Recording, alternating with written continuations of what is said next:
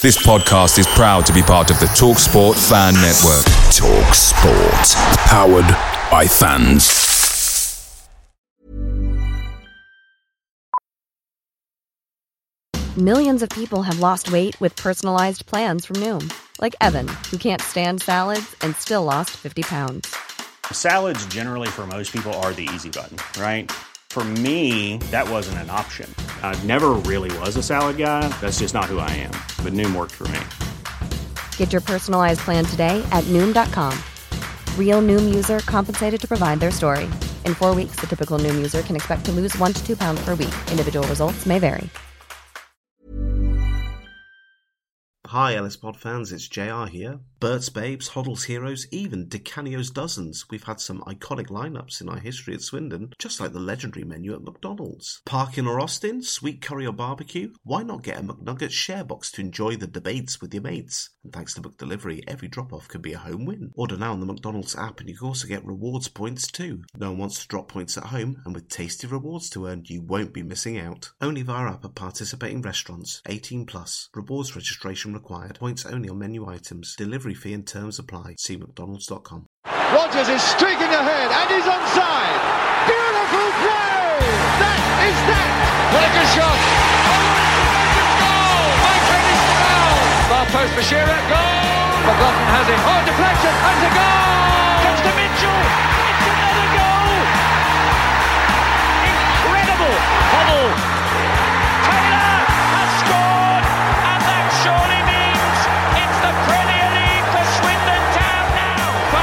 Fantastic goal by Jan Piotr. Parkin. Austin going in. Yes, you bet, you bet. 2 0 Swindon. Danny Ward. Loco, I will win this league anyway. Richie, he's hit it. It's Gladwin. Colin Doyle strikes again. And a brilliant goal from Harry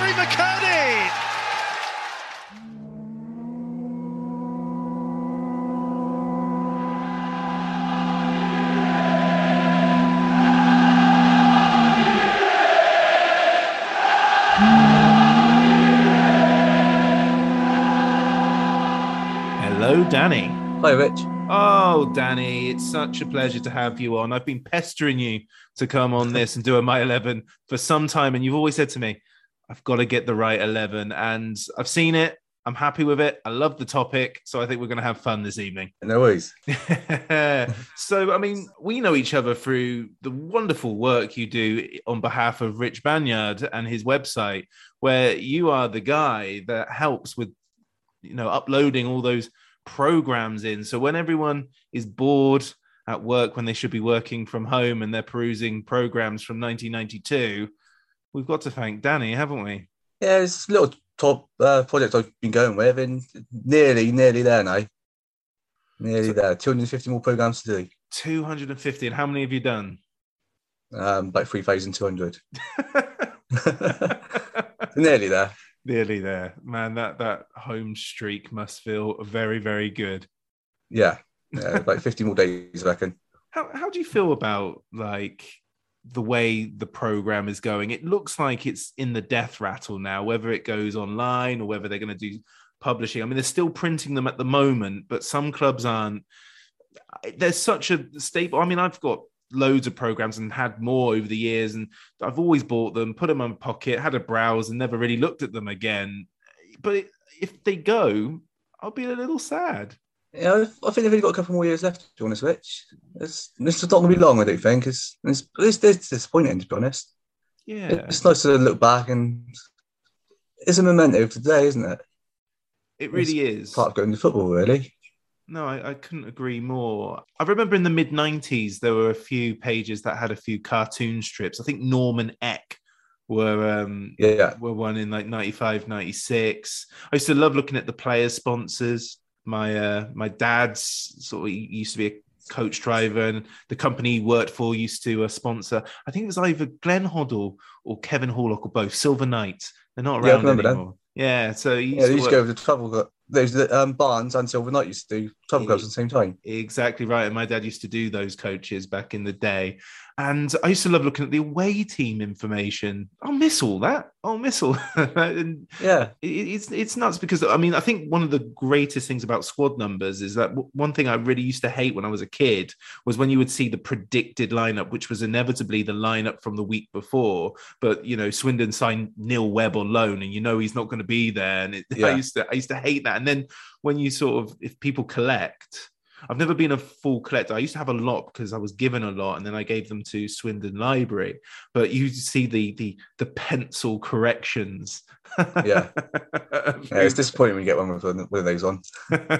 exactly. He knows. Danny knows. Okay. So, I mean, how did this all start for you in terms of Swindon Town Football Club? What What was the first game, and what took you to the county ground? Uh, my first game was in 1989, in March sort of time, against West Brom. It was a nil-nil draw. And um, basically, before then, I was used to sort of follow anyone that's Man United, Nottingham Forest, anyone that had won on ITV basically on the Sunday. And my dad was a big Man United fan at the time. Before I was born, he'd go up to Old Trafford most weeks.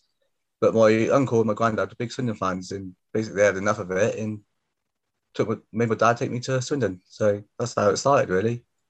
Oh, nil nil nil. I can deal with nil nil against West Brom in in 2021. Sounds like a fantastic result, Yeah. doesn't it? It was a good result then as well. They were doing well West Brom at the time.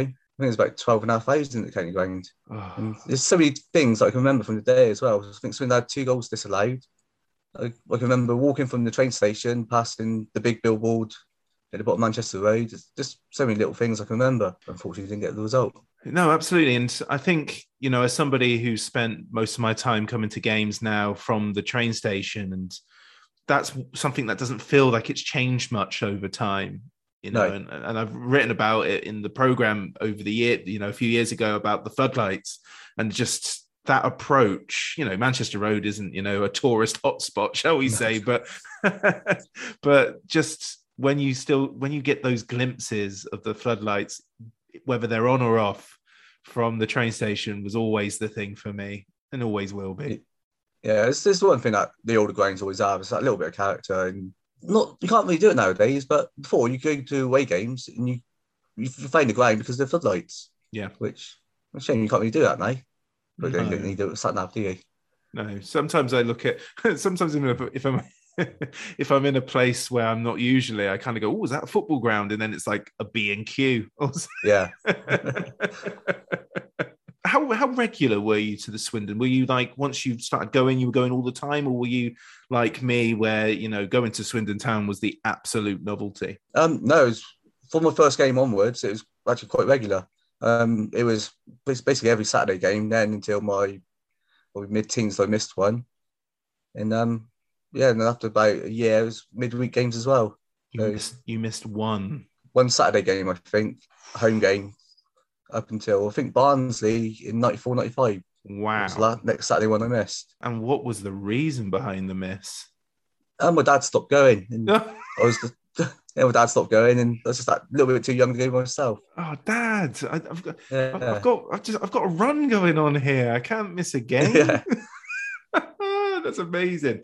Um, any, any other sort of early memories of, of watching Swindon? Because can't help but look back now at the games I went to and the crowds that I was a part of, and think, oh, we didn't know how good we had it. Yeah, um, one of my earliest memories. My first game I was sat in the North Stand, but then after that I was in Shrivenham Road, but I was a little bit too short to see over the um, advertising hoardings properly. so my granddad built me like a wooden stool that I used to take in and stand at the bottom. That's the most 1950s thing I've ever heard. Yeah. Did Sam Burton play that day? Oh, amazing. That's brilliant. What about favorite games? And this can go right up to um, modern times. And I would challenge you to avoid the, the the usual classics. But there are any sort of games that stand out that are unique to you that you absolutely love and look back at fondly? a lot of them are the actual classics, to be honest. Um, I went to Bristol City away in 1991 when we beat the 4 0, which my dad's birthday as well, Oh, which was unbelievable. Um, I was lucky enough to go to Birmingham. no. Yeah, yeah. I went to a lot of away games that season. My, my dad broke his arm, so he was off work. So I even went to Tranmere away midweek for the league game and the playoffs because he wasn't at work at the time and didn't mind me missing school. Amazing. So- There's Got quite lucky. there's about I think, 30,000 people who claim to have been at the Birmingham City Yeah. game. Um, I'm not one of them. I was living in Catterick as a kid at the time, and I vividly remember looking at the, um, the score in the paper um, with the halftime score, you know, with the, the minutes score and just being blown away by it because I was a bit too young to Yeah. sort of be following it on Ceefax or Grandstand. But what a day that must have been. It was unbelievable. And I was lucky, to be honest, that I was young at the time because if I was in my early 20s, I thought one down, I'd have gone. I'd probably been in the pub somewhere and would have missed it. So, luckily enough, went by travel club and young enough to stay in the ground. So, it was ideal, really. I cannot do, and I've only walked out of a Swindon game early once, and that was Chesterfield at Wembley when they scored the second. So I must have missed Yeah. what 30 seconds or whatever. But I did the instinctive thing of stand up and just walk. I didn't even think about it. I just got up and was sort of thrust out by my own sort of misery. But even against Preston and how dire we were, I still sort of sat there going, well, you don't know. Two goals in the next five minutes. I actually left the game a few years ago early. It was Wigan at home when we lost 4 1. Mm. I left it 4 0 and I was home in Melksham before the final whistle. Wow. That's pretty early. That was pretty early. It was pretty early and it was dire. Yeah, well, there's been a few of those. Okay, well, you know, favorite games, happiest moments. What sort of like they can be when like a player signs, it could be like just a, a goal. What are, what are your favorite moments? I think my favourite, the goal I've celebrated most ever was Aden Flint's header away at Brentford. Deep delivery. And it back across goal. And it's off the line. Incredible. Swindon players were celebrating. The bench was celebrating. But the ball didn't cross the line. Was it Shaleum Logan on the line? It certainly is. What an incredible clearance because he's actually stepped off the post that he was marking. And it goes again. This time it's in. Aden Flint. Swindon Town have rescued it. And Brentford are on the floor in their own backyard again. The, probably the happiest I've been at football. Yeah, I was on my stag do that night. Um, so I was in Hamburg um, following it via my best man's now wife, just sending text messages. And it was kind of like, you know, we were done and we were down and out, and then we had a Yeah. sending off, and then suddenly we were back in it, and then it was penalties, and I was getting like a message by message for each penalty, and it was, it was, it was quite the thing. But I got to be honest, I watched that Flint goal, and I'm envious of, you know, I- rarely do I feel envious about being in in not being anywhere because I've missed so much, but that looked like tremendous fun. And that would have that looked like a goal where the way end was a collective kind of hurt everybody. Everyone probably hurt themselves celebrating that goal. Yeah, it was amazing. It was. yeah, that's probably the happiest I've ever been at football. I think probably for the next three or four minutes. That was the one, wasn't it? If if that penalty shootout goes our way, we go to Yeovil. Uh, well, Oh, we go to Wembley, Yeovil. and we would have beaten Yeah. Yeovil, wouldn't we? Yeah, it would have been comfortable. Oh my goodness! Why do we always? I ask for like happiest memories, and we always end up going towards what should have been. But that's that's Yeah. quintessential Swindon, isn't it? It is, yeah. So, who are the big ones for you? Who are the who are the heroes from '89 to present day? Who are the players that you know can do no wrong, and you will defend to the hill? Who are your favourite players from following Swindon? Unfortunately, it's, it's, it's the same name as everyone else, really. Um. Duncan Shearer was really young. He's just unbelievable goal scorer. Probably Charlie Austin, because when you're in your 20s and early 30s, you don't really idolise players as much. But when Charlie Austin burst on the scene like he did, it made me envious, really, because he done what everyone wanted to do. The way he done it, it's just it was brilliant. Yeah, what what uh, Charlie did is what I wanted Charlie Griffin to do years before Yeah. because he was a Wiltshire lad. He he absolutely hammered the Western League um, for Chippenham, and then he joined your team. And I saw him a lot at Chippenham, and he was the real deal.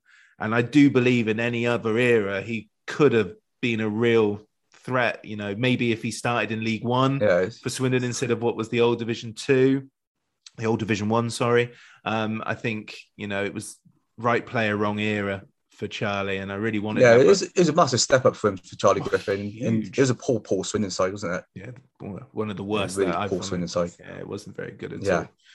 There were play- various players over the years that you know they've not been the superstar but i've been really into them and uh, sometimes it's just a picture in the program where it's just a few quotes that you get are there any sort of fringe players that you've always have a so- that you've had a soft spot for Sol Davis I had a big soft spot for. yes He is he's a good player, but yeah, I really really enjoyed play, watching him. He's he's committed, hard in the tackle, and I think he's probably about one or two years older than me as well. So at the time, it's quite nice seeing someone that age play men's football. And yeah, he really, really enjoyed it. yeah isn't it weird when you get older and you start going wow he's getting on now and he's about five years younger than you and you, you you'll say Yeah, wow scary. he's well, he's 35 now so he hasn't got long left and you're just thinking Ah, that's right. I'm still waiting for the call up. well, yeah, I'm still. I'm. I've retired from international duty, but I'm still. You know, if, if Ben if Ben Garner fancies a a terrible, terrible footballer on the bench, then I'm your man. Uh, what about villains? Who's who's the people that you love to hate? Don't have to be Swindon players. They could be Steve Evans if you want. But who who are the who are the people over time where every time they've turned up at the county ground or when they've played for Swindon, you've gone ah no. Yeah, it's just it's all, again all the old favourites like Marco Gabbiadini from his Sunderland days. You know, he- I wasn't a big fan of him at all. Um, yeah, Steve Evans, Steve Cotterill, I really really dislike, and I was, he sometimes linked with the Swindon job, and just really really grateful he's never had it. I think Jimmy Quinn was that was the when Jimmy Quinn appointed that was the one which I think Steve Cotterill was closest to, wasn't it? Yeah, Um, early in his career, I think he was really close to getting that, and they went for Jimmy instead. And I think you know Cotterill wouldn't have done much better than than Jimmy, given what we were going through at the time. Um, I love the fact that you mentioned Marco Gabbiadini. We haven't had Marco Gabbiadini mentioned yet, so don't mind it. Not many people have mentioned John McGinlay yet, and no, he's, he's definitely another one, John McGinlay. Yeah, yeah, broke our hearts in '95, didn't Yeah, he did. So yeah, we don't. I, I I think I've said it before on the pod, but we don't talk about that heartbreak enough. We talk about Brighton. Obviously, it was more recent, but that was a horrible, horrible. that was a horrible night. It denied me a Wembley final go- against Liverpool. That would be unbelievable, wouldn't it? A good one 0 up as well at the Park. You think it's all over? Well, they always say the scoring of the goal was what did us. If we would have just played out the nil Yeah. nil, well, obviously we've gone through. But if we would have just played out the draw, maybe we could have got through. But scoring seemed to, um, yeah, The kid started it, didn't it, for him? uh, never mind. Okay, well, before we get into my eleven sort of stuff, usual question. I like to do it as a survey. Most people go my way with uh, with the rivalry. Oxford's the main one, but who for you is Swindon's biggest rival? The one that really worked you up um, before. Well, living in West Wiltshire, it's, it's Bristol City. Exactly. It's, there's no other answer. Yeah, there, there really isn't. And Melksham has No. its fair share of City fans, and I'd probably argue there's probably more City fans in, in places like Melksham than than Swindon. Um, would you agree with that? Um, I think it's quite evenly split actually. Melksham. Yeah, It is quite evenly split. yeah. I, I Um, would, there's a few Bristol Rovers fans as well, but yeah, it's quite much. evenly split. But no, yeah, I, I think the local media as well doesn't help with the Bristol City thing. We've, we've grown up with HTV News and Roger Malone, and even now, now it's even worse than what it ever has been. It's absolutely Yeah. disgraceful now. And Yeah, you're right. I completely agree. Um, and it's a really good point about, you know, geographically, it, everything is very Bristol centric. And we're the same in Westbury. I think I think Bristol City are probably the biggest team um, locally.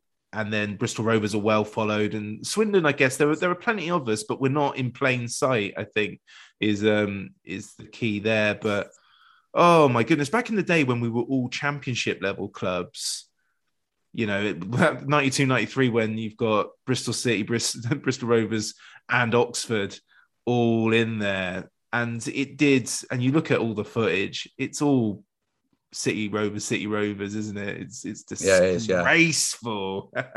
One day I'm going to get someone say Oxford, but until then, um, we obsess about Bristol City. Okay, well, it's my 11 time. My 11. This is an unusual subject. And before we press record, I said, any reason for for this subject? And you went, no, not really. so I looked, there's no reason whatsoever.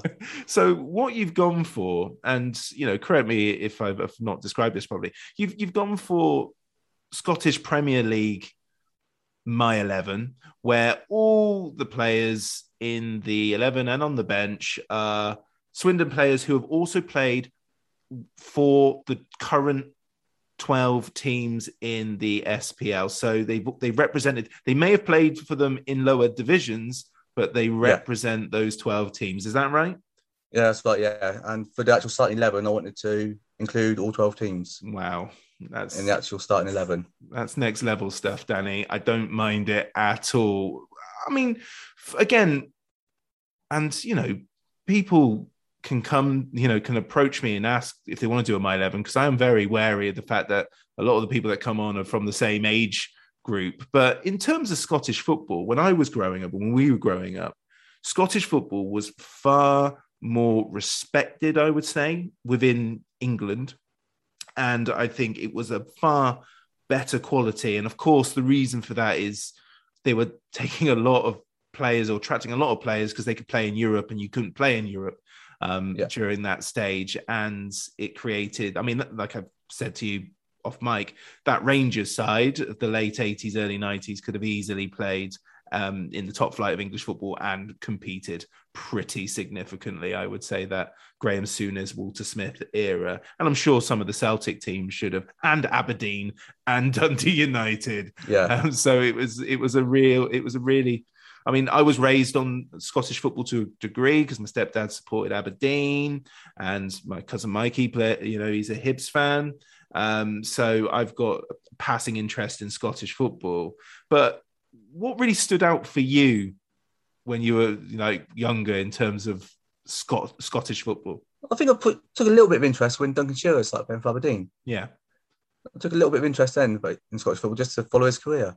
And there's also the kits, isn't it? Yeah, it is the kits because you can see a photograph from 20 years ago and you know exactly who's playing by the kit. Some of them are iconic. You got Motherwell with their amber with the maroon hoop, Hearts all maroon. Got every, everything. Everyone seems to have a unique kit up there. Yeah, I completely yeah, agree. I like that sort of thing. Yeah, I, I, I absolutely agree. And the thing that I remember back in the day, especially, and it's not all about back in the day, but Celtic didn't have shirt numbers, but they had the world's biggest number on their shorts. Like an yeah. absolutely massive squad number on their shorts, but not on the back of their shirts, which which I felt was very unusual back at the time. But yes, I like it. It's unusual. Before we get to the bench, is there anybody that you sat there and they didn't make the cut that you think, oh, I've drawn out a few names that that could have made this eleven, but it's very competitive. Yeah, what have we got? Yeah, there's a few. Um, I've got Dave Mitchell. Yes, Rangers. Who's very unlucky to not be in it. Um, Rafa De Vita. Yep, Livingston. Uh, Craig Easton was unlucky not to make it. Dundee United, of course, lovely chap. Yeah. John Paul McGovern. Yep. John Paul McGovern unlucky. was a loan spell, wasn't he? Yeah, with Livingston. I Livingston, yeah. Yeah, I got Chris Hay, who was very unlucky. To... Celtic, of course, yeah. Yeah, very good. Um, Michael Doughty was one who was very unlucky to St. Johnstone, yeah. That's right. Not many games, but he did it. No. Um, you got players like Rory Fallon, uh, yes, Aberdeen. Aberdeen with along with Adam Rooney and uh, Miles Storey. Yeah. Um, Lucas Jutkiewicz was a little oh, bit unlucky. And he went viral, didn't he? Because he scored an absolute belter in a game yeah. that finished about what nine eight or something stupid like that, wasn't it? Yeah, and there's not many goalkeepers I could have gone for, and the one that didn't make it was Tony Warner. Yeah, um, Aberdeen, I think, wasn't it? Yeah, yeah. I actually saw him. I saw him make his international debut oh. Trinidad and Tobago. Look at that. I saw his yeah, debut for Swindon. I saw his debut for Swindon, but against Bradford, I think. Yes, yeah, one 0 yeah. yeah. Steve Coe. Right. Lovely, yeah. lovely stuff. Um, the Iceland game was that Ricky Shakes's? It was. Yeah, that's the only reason I went. Amazing. yeah, that's the commitment you show. And then he didn't even stay committed to the to Trinidad and Tobago for his own no, career. Guyana, did he? yeah, exactly. Um, so you know, glaring omissions there for Hasney Aljofree. yeah, and John Obika. So I had John the Beagle written on this, but I didn't want to say his name. um, yeah, so those are, I, mean, I think Sean O'Hanlon, yeah, um, Hibs. Um, my cousin Mikey will be saying bad stuff about Sean O'Hanlon, I'm sure, at this time. But yeah, I think those are the cover the the the main ones. But let's go to the sub bench because there's controversy on this bench, and we'll discuss. But I'm just going to call out the names because there's some absolutely fantastic names in, in town history here. We've got Scott Cuthbert, Uh, we got Jay McEveley, who played for Ross County. Uh, Scott Leitch, of course, or oh, he might make my 11, Hearts and Motherwell. Tom Jones played for Aberdeen. Um, Yeah. Danny Invincibile. He's a Kilmarnock hero, but he qualifies via 12 games for St. Johnstone, doesn't he? Yeah, And uh, and finally, your hero, I know. Big Dunk, Duncan Shearer, only has a place on your bench, despite not only being a Swindon Town legend, but also, and you know, he's not a 10 games for Aberdeen guy. He's an absolute hero for them. He got capped. Explain yourself, sir. Um, it'd be the first name on my all-time eleven, one hundred percent. I couldn't fit him in because he because I need to fit, uh, fit the criteria.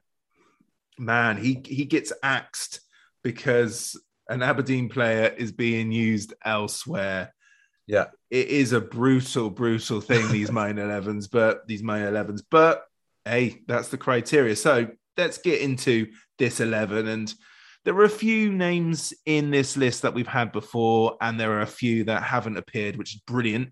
Um, a little variation is there is in there, and there are a few I can't wait to talk about. But the first one, oh, he's been in a few my 11s. There really could be nobody else based on your time watching Swindon. 191 town appearances, but he also played 143 times for Rangers. Of course, is Wes Foderingham. yeah, I, was, I had no choice really. It was him or Tony Warner, and Big Weasel. yeah, he's always going to win that one. He's probably the second best goalkeeper I've ever seen play for Swindon, behind Fraser Digby, and yeah, he, he was just superb for Swindon, wasn't he? I think his signing actually transformed that season, the 2011 2012.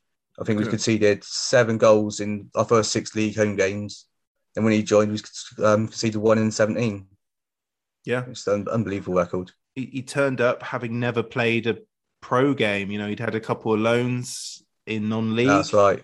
and you know when he signed it was kind of because we were already going through the motions of just signing players relentlessly on loan you kind of just shrugged and went well another one and then just the hit of the season arguably you know it's just yeah, 100%.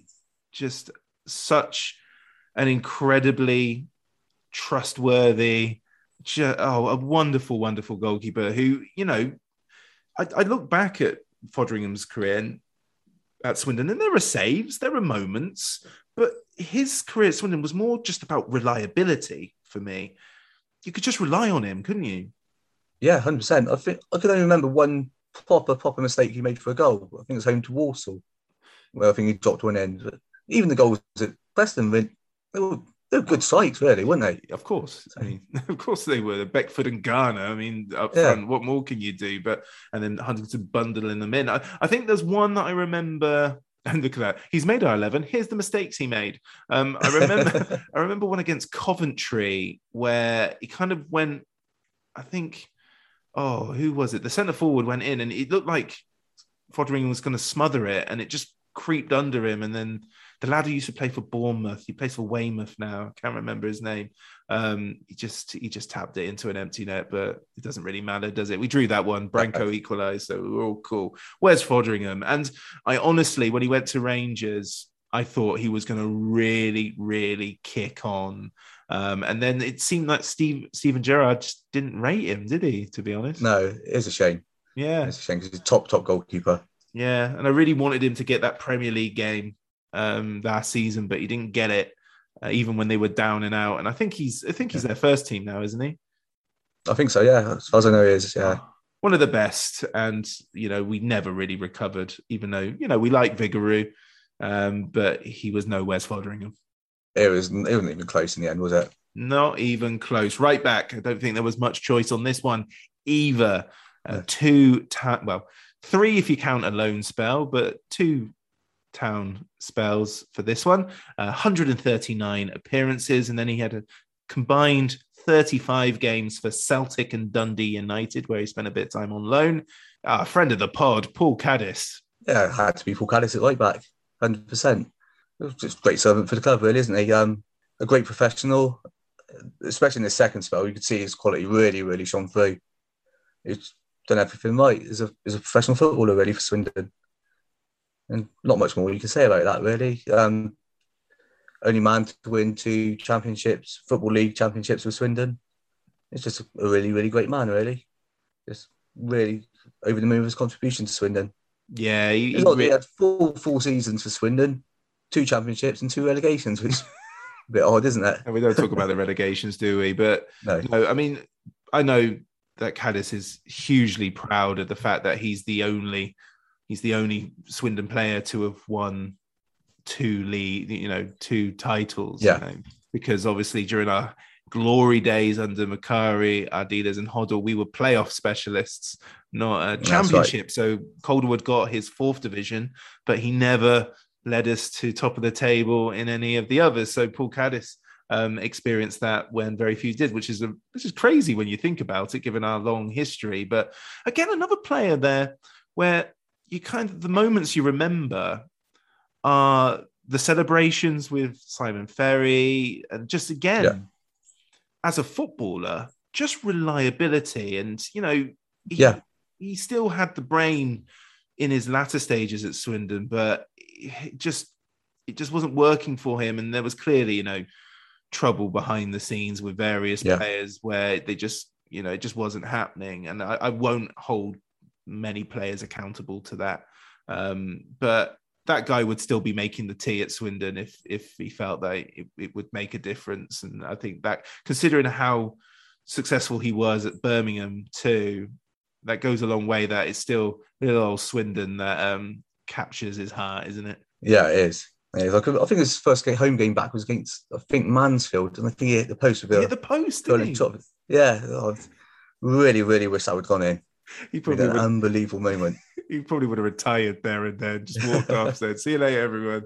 Um, yeah, brilliant. Um, big fan of Paul Caddis. Next one is not a player we get in these lists, but he is a friend of the pod, so I'm really happy to see him there. He played 50 times for Swindon, um, which was way more than I thought he had played. Um, but he also played a combined 14 league appearances for Livingston, Dundee United, and Ross County. I think his Wikipedia page is a bit generous to his uh, career at Livingston. Um, but it's Grant Smith. What could have been? It is Grant Smith.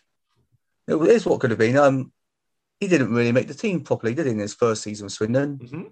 Um, very successful, but in second season, he just really, really caught on fire. I think he scored 10 goals in his second season at Swindon, made the team regularly, and he looked a real, real good prospect. Really good prospect. He played everywhere, is my memory of. of Yeah. uh, and this is why he's at the left back role um, for this one. But obviously, he played in a more attacking role, and I think he'd play anywhere if he was if it meant he got a few games. But yeah, it was it was again my memories of him being drafted in for the playoffs. Um, he came in like having barely played, it felt like, and then suddenly he was starting right. against Brighton, where he played pretty well. And then then he kicked on, became, you know, I think he was essentially like the wingman, contributing to, like you said, 10 goals. And then he left. He left when had he stayed at Swindon, maybe on less money, he might have become a, a hundred plus game sort of person. And then Yeah. Bristol City didn't work out and he kind of dotted about, didn't he? Which was a shame. But he's still in the game. I think he's working as an agent. But again, it's just, especially in that era, if a, if a move didn't go well, it really was unforgiving that industry. Well, it is an unforgiving industry anyway, isn't it? It is, yeah, it is. But he had a great cycle him and really, really good at taking corners as well. Could really whip him in. It's, it's, it's a really, really solid, solid player, Grant Smith. Yeah, no, I, I liked Grant Smith, and then obviously back then, once you leave, especially to a rival, it all goes legacy goes kaplunk, doesn't it? It just Yeah, it doesn't help. That's the end. Next one though, well, we've got ourselves a, a modern favourite, that's for sure. 227 appearances for Swindon. I think in the 21st century, only David Duke can boast more. He can't qualify despite being Scottish because he never played in Scotland. Um, 51 appearances for Aberdeen. It's Jerel Ifil. It's Jerel Ifil. Um, it's the one player, it's the Swindon player that I've seen play most times as well. Yeah. Yeah, he's a solid, solid player.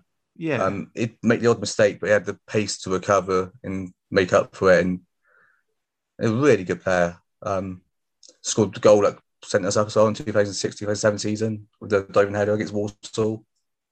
Oh, Scored a scream at Hereford as well one Friday night. Absolutely bullet of a strike.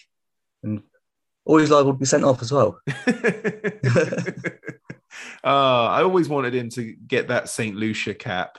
I really fancied Yeah. us getting a St. Lucia international, but what you see is what you get when it when it came to Ifil, and uh, you know that that goal against Walsall ruined by the fact that they scored that amazing championship winning equaliser Yeah. right at the end. But that that bullet header was oh, so good. It was absolutely brilliant. Absolutely brilliant. It settled everyone's nerves saying that day as well. It was a very nervous ground that day, wasn't it?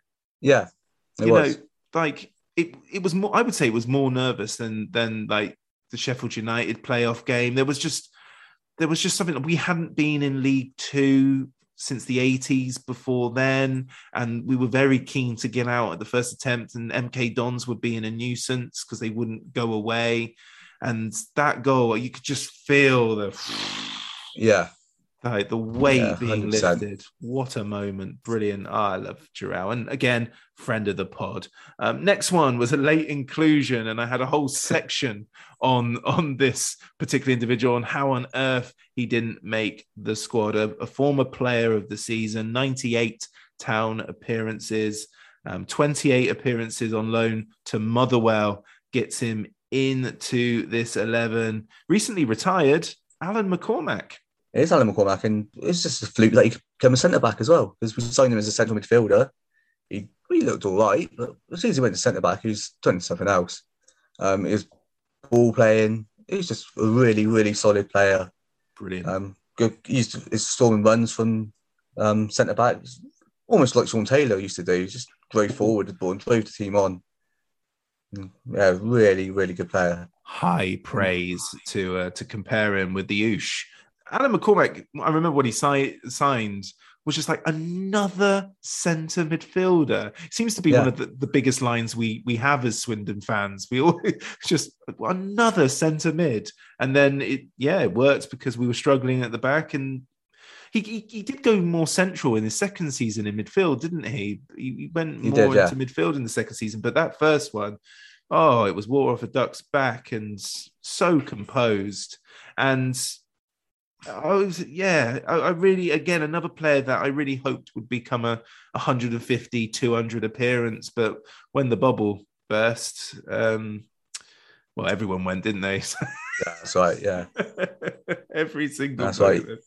Oh man, Alan and that's one of the one regrets I got with Swindon. I actually missed the goal at Northampton. I didn't go to that day, and that's when one one game I really wish I'd gone to. yeah, you wanted to see him. It's an iconic moment Yeah, with also Di Canio celebrating running down the line. I think that was the moment where it felt like, yeah, this is a championship winning season. I know we were on a Yeah. good run at that point, but when we were getting the rub of the, off the green in that way, it just felt like that was, oh yeah, we're going to be all right this season. This is they're all Yeah. there. We were going to really kick on, and which is what we did until we played Oxford. but um, yeah, ninety eight again played more than I expected, but we had a couple of cup runs, didn't we? So that's probably what Yeah. what increases his brilliant. Well, that's your defense.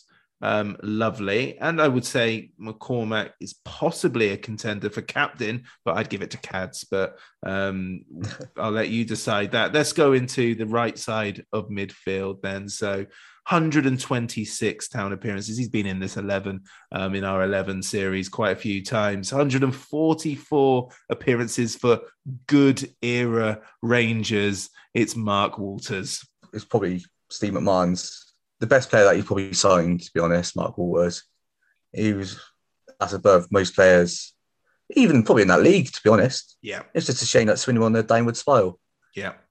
because Yeah. he, he stood out as a, as a really really top player.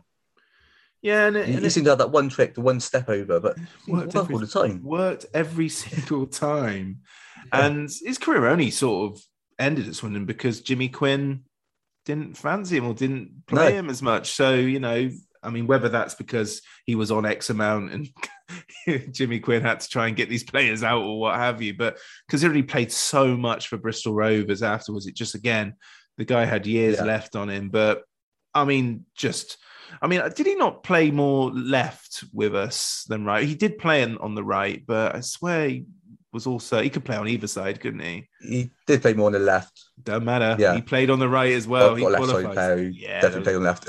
yeah, well, absolutely. But yeah, just just uh, kind of like a relic to to the quality that we were used to only a few years before. You know, just three or four years before we had Glenn Hoddle in our team, Micky Hazard, these naturally, you know, gifted footballers, veterans, but that's what Mark Walters was when he turned up. And Mark Yeah. Walters just felt like just just like a, not a throwback, but he just felt like, oh, this is what we were used to when we just a few years ago. And then he came in and just gave us one last treat before the uh, the Yeah. 2000s kicked in. oh, I should be that should be nicer to the 2000s, but it's not the greatest time. Let's go to the left. A local, a West Wiltshireman. Yes, please. Um, 130 town appearances. Again, qualifies for me saying more appearances than I expected.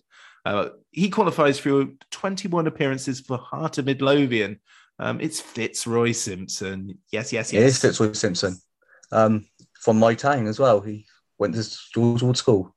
And I could always remember walking in and they had a big picture of Fitzroy Simpson with the Diamond Leisure Red Burma shirt. Nice. in the, um, yeah, in the reception area. Nice. Well, George Ward, don't look for it. It's not there anymore. But No. he could Fitz couldn't save uh, George Ward, but um, again, a brilliant player. A bit too before my time to really appreciate Fitzroy. I saw him play, but um, I can't wax lyrical about his performances. But he really kicked on in 91, 92. And Yeah. to go to Manchester City, which, you know, okay, they weren't what they are now, but to go to Manchester City from Swindon was a huge deal. And he became a Premier League footballer and he's done very well for himself. And I always, I always followed Fitzroy Simpson's career um, once he left. You know, when he went on loan to Bristol City at one stage, we'll forgive him for that because it was a very good Bristol City to side. But just, you know, when he went to the World Cup in 98, mm, I don't think I've been prouder. No, it felt good, didn't it? It felt very, very good. Yeah. Yeah.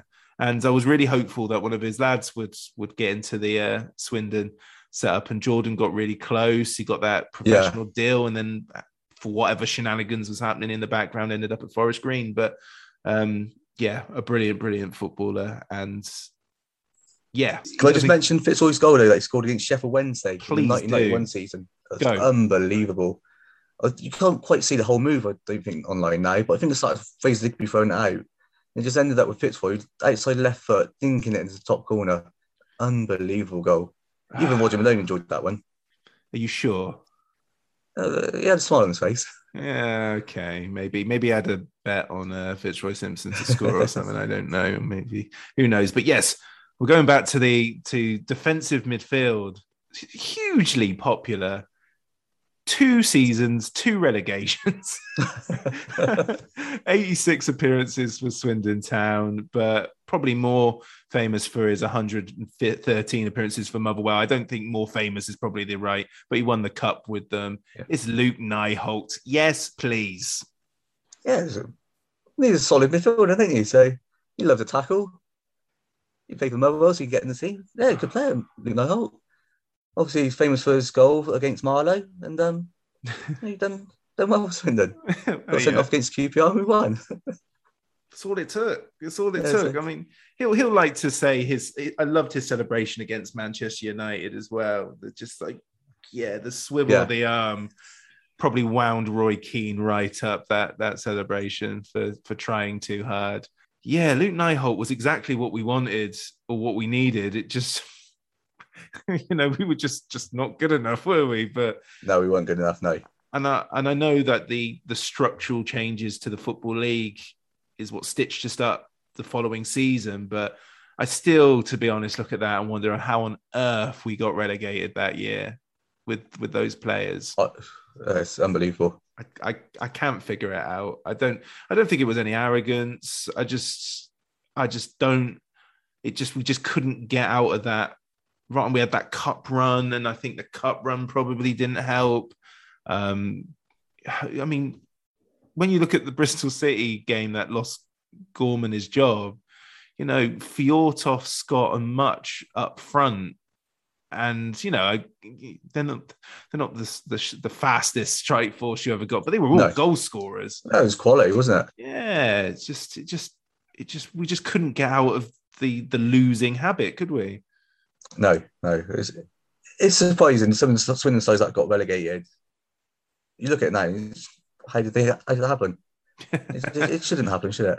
I, I, I think elsewhere, I think Steve Mildenhall's debut for Swindon might have been Luc Nijholt's last game for Swindon, which is a lovely crossover um, of history. It's certainly one of his last. Cambridge in the Cup in '95. Yeah, yeah, it would have been. Yeah, yeah. That was, that was Mildenhall's debut, definitely. Yeah, I think Luc Nijholt sticks around. I, I, I can't imagine him and Steve McMahon gone. I just, I wouldn't have thought so. There'd be some tackles in training, wouldn't there? Oh, I bet, I bet. Um, can't move away from Luc Nijholt without talking about his haircut. Really fantastic, blow dry, Europe '90s haircut. More of that, please. Yeah, and shiny legs as well. I think had Luke Holt. A little bit of space for Frank McAvenny. Away from Parker. Not from Bruce though. Nijholt with a shot, took a deflection, it's in! Luke Holds has equalised for Swindon Town. At bottom of the table they may be, but they are made of stern stuff. okay, the next one was always going to find his way in, especially because of his 23 games for Dundee, which makes him an easy um, admission to this. But 175 town appearances, now a, a- well, he's a, a superstar, and he's not even retired He's a yet. superstar, yeah. He is um, selling out arenas or arena, but I'm sure arenas will follow. It's Simon Ferry. Here's Simon Ferry. What a beautiful footballer. Oh, Just, he's beautiful pass of the ball.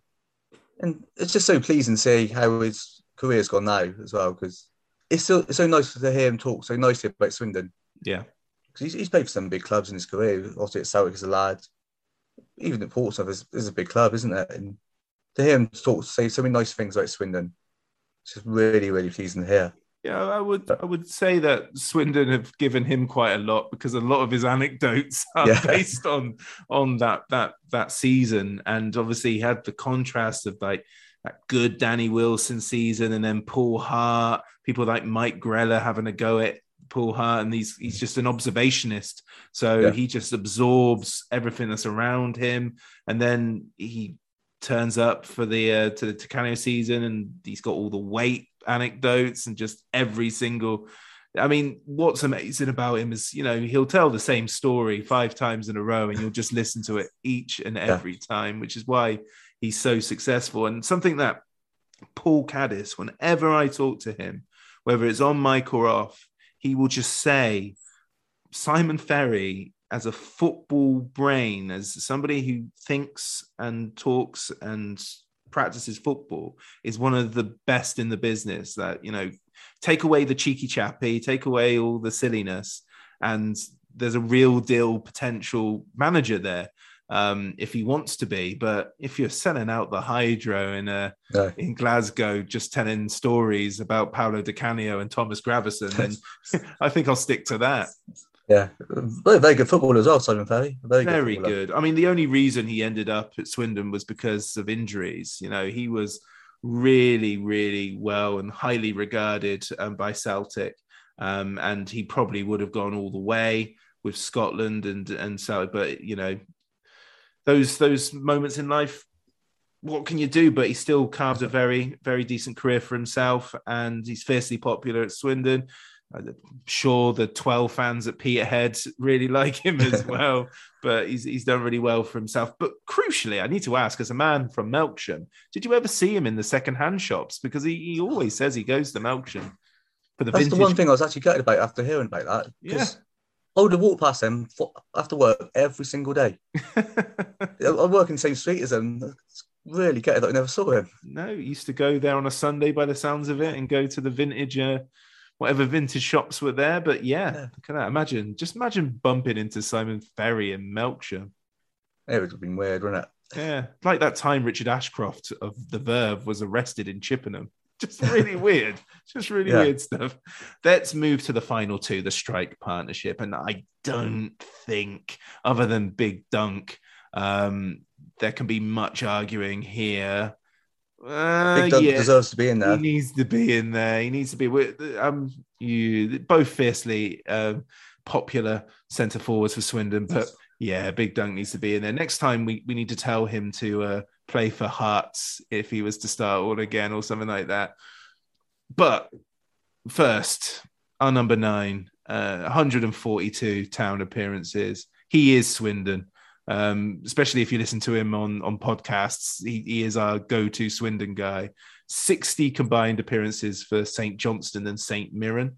It's Super Sammy Parkin. Oh, It's Super Sammy. Parkin. What a goal scorer he was for Swindon. Absolutely unbelievable goal scorer. He's the player I've seen score most times for Swindon as well. 53 goals I saw him score. And obviously started with a hat trick on his debut. He just didn't stop scoring from there, did he? No. He's a really, really good goal scorer. No. Um, If if he would have been a player in the '60s, he would have just played for us for ten years and Yeah. just just been an absolute Swindon legend. And he would have. But I, I understand why he had to go to Ipswich and to try and sort of crack on. Completely entitled to do that, but I think. You know, especially looking back, Swindon were obviously his club. That was where it was Yeah. clicking, and we would have, you know, absolutely set up our side to accommodate his play, whether he got slower, whether his you know game adapted, and we had to you know had to adapt to that. Yeah. We would have done so. Just a really nice guy too, and it, it's it's just it was a privilege to to watch him play so much, and he's also as an adult, I don't really idolize individuals as much because that's something that you do when you're a kid. When you're Yeah. sort of just really getting into football, like for me, it's people like Calderwood and Shearer and Horlock and those. But in terms of football, he had me smitten every single time, did Sammy? Yeah, he's a, a really good footballer, really good footballer, really good finisher, worked hard for the team.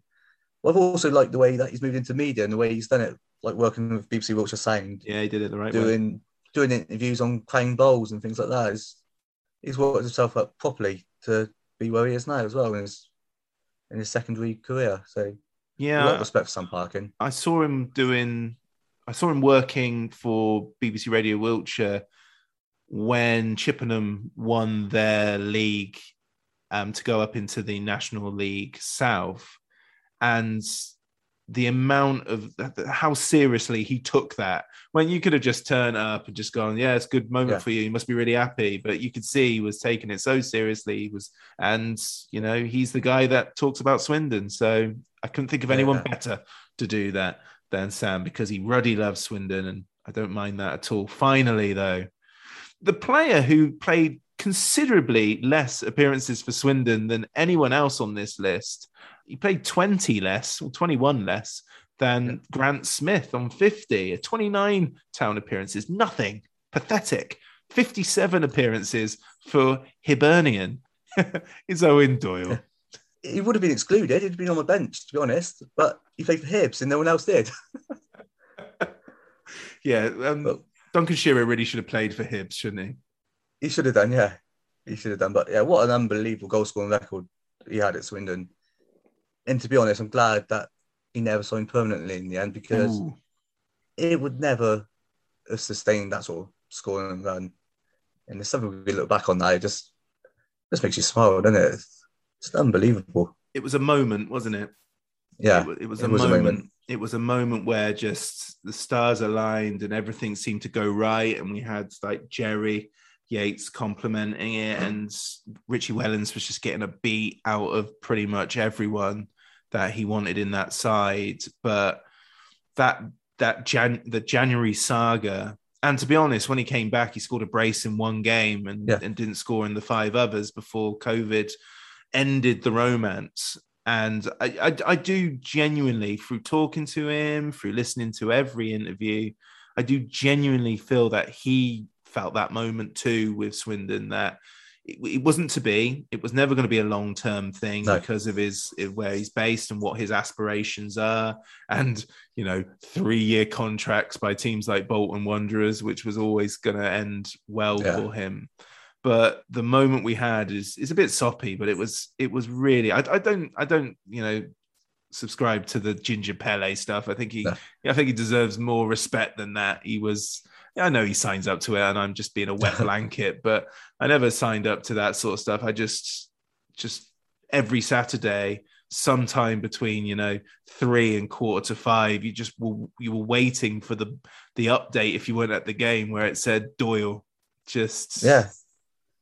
Just a And the amount of times he scored the first goal for Swindon in those games as well. It was, he used to score early on most games. It's, it's an unbelievable record he had.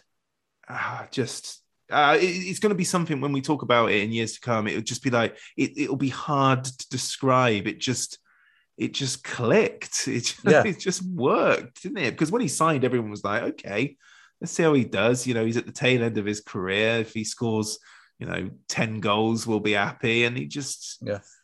Just uh, he was so so good and i did i didn't and and the fact that when he left nobody begrudged him nobody sort No. of said oh judas or you know snake or whatever that would go to bolton it was just like yeah well he lives up in liverpool so i guess that's probably right and they're in the division below so we're not going to play against him so it's okay Yeah, everything made sense for it, didn't it? So can't begrudge him at all. so if he signs in january you're going to be like oh for goodness sake He's, he's not going to score like he did then. is he? I don't think we create chances now like we did then. And, but I'll still take him as a secondary option for Simpson. exactly. Of course you would. Of course you would.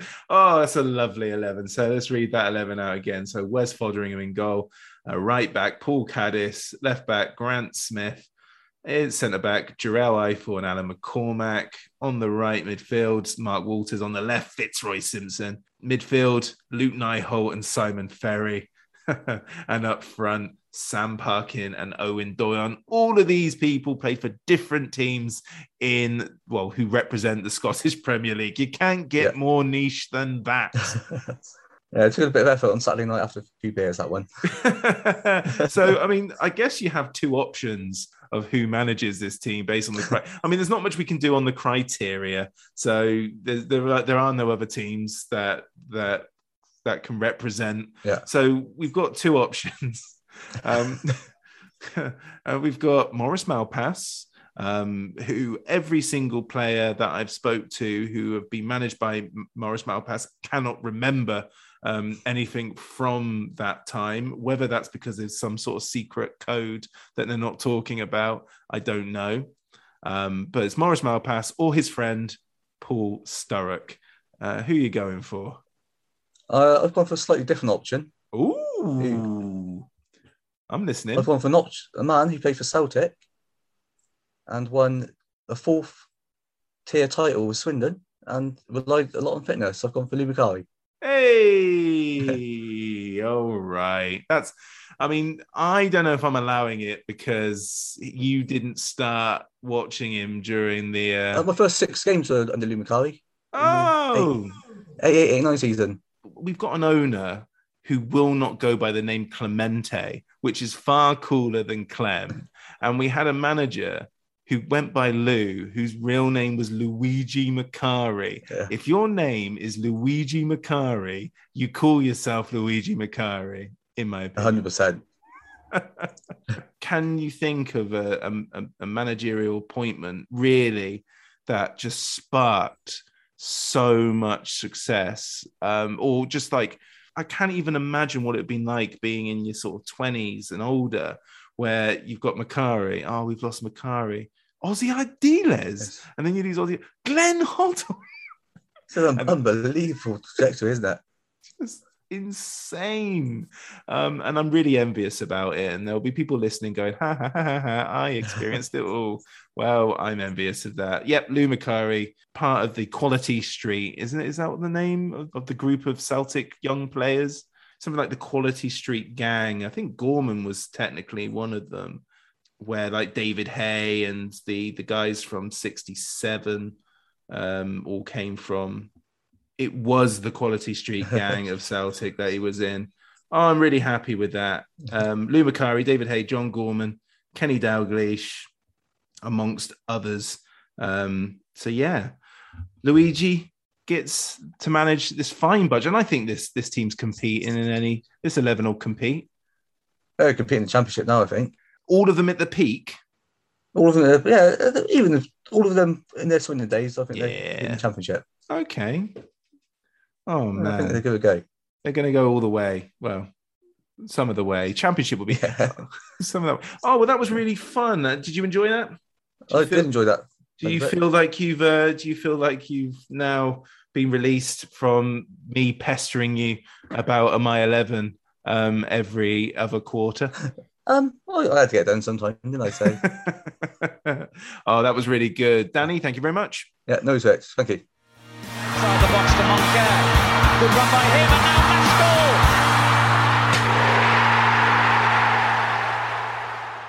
The Low Strangers is an independent podcast. Views given do not reflect those of Swindon Town Football Club. The music is provided by the great Matthew Kilford, and the podcast artwork is by Matt in Singapore. Thanks for listening. Come on, Swindon. Pick somebody out. Far post for Shearer. Goal! Yes! Wonderful goal all the way from the moment that Hazard picked him out. Hi, Ellis Pod fans, it's JR here. If Swindon players were McDonald's items, who would they be? We've had lots of Big Macs like the legendary Alan McLoughlin, Harry McCurdy, or even Steve McMahon. Perhaps you'd prefer to channel the power of McPlant like Darren Ward, or maybe five chicken selects, one to enjoy for each time Ben Gladwin joined. Yep, there's one spare, but there's still time. And you don't need super scouts or data solutions to get your hands on any of these. McDelivery through the McDonald's app brings them all to you at participating restaurants, 18 plus. Serving times, delivery fee, and terms apply. See McDonald's.com.